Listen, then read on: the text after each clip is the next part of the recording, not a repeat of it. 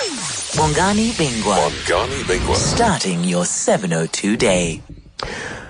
Oh, I, I start with a heavy sigh because really the weekend papers made for quite depressing reading.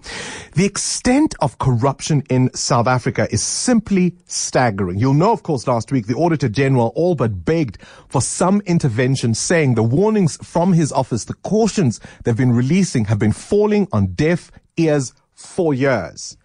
In the meantime, we have the office of the mayor of eThekwini, that municipality, accused. I mean, listen to this, right? They had a project that used to cost them 3 million rand over a three year cycle. That has now ballooned to over 25 million rand in six months.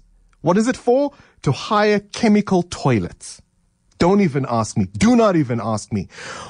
Officials from the Auditor General's office who were investigating the matter have had to be withdrawn because what? They received death threats. And what happens now?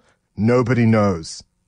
A single municipality in the Free State has spent nearly a billion rands in wasteful expenditure in the last three years. This is like a little minute municipality in the Free State.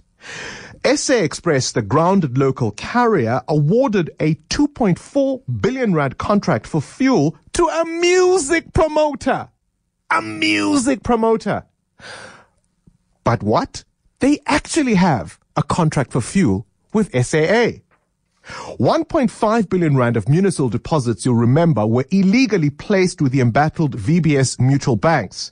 And that money might never be recovered. Those monies were placed there illegally and politicians who were facilitating all of this were being paid commissions.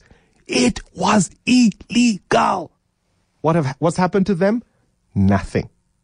More than two thirds of the budget of the Department of Water and Sanitation is going to go to pay historical debt, leaving just a fraction for this year's expenses, which means next year we'll be paying for this year's expenses and the year after that for next year, you see where that's, where that one is going to go.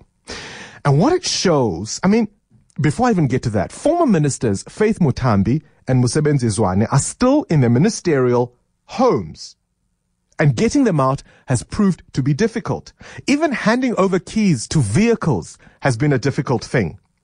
And what it shows for me is the complete arrogance and entitlement of some of our politicians who effectively think and certainly act as if they own the public purse. S&P, as you heard a little earlier on, has kept us at junk status because amongst other things, they are concerned about fiscal outcomes. That is the extent of the looting of public money. So I ask you, I ask you, what is the difference between our politicians and Mswati? What does Mondli Makhanya call him? King Mswati? The Randy boy king next door? What's the difference between them and that man who's just spent a, who's just bought himself a 13.2 million rand luxury jet in a country where he pays his pensioners 400 rand a month? What's the difference? You want to know what the difference is? A matter of time.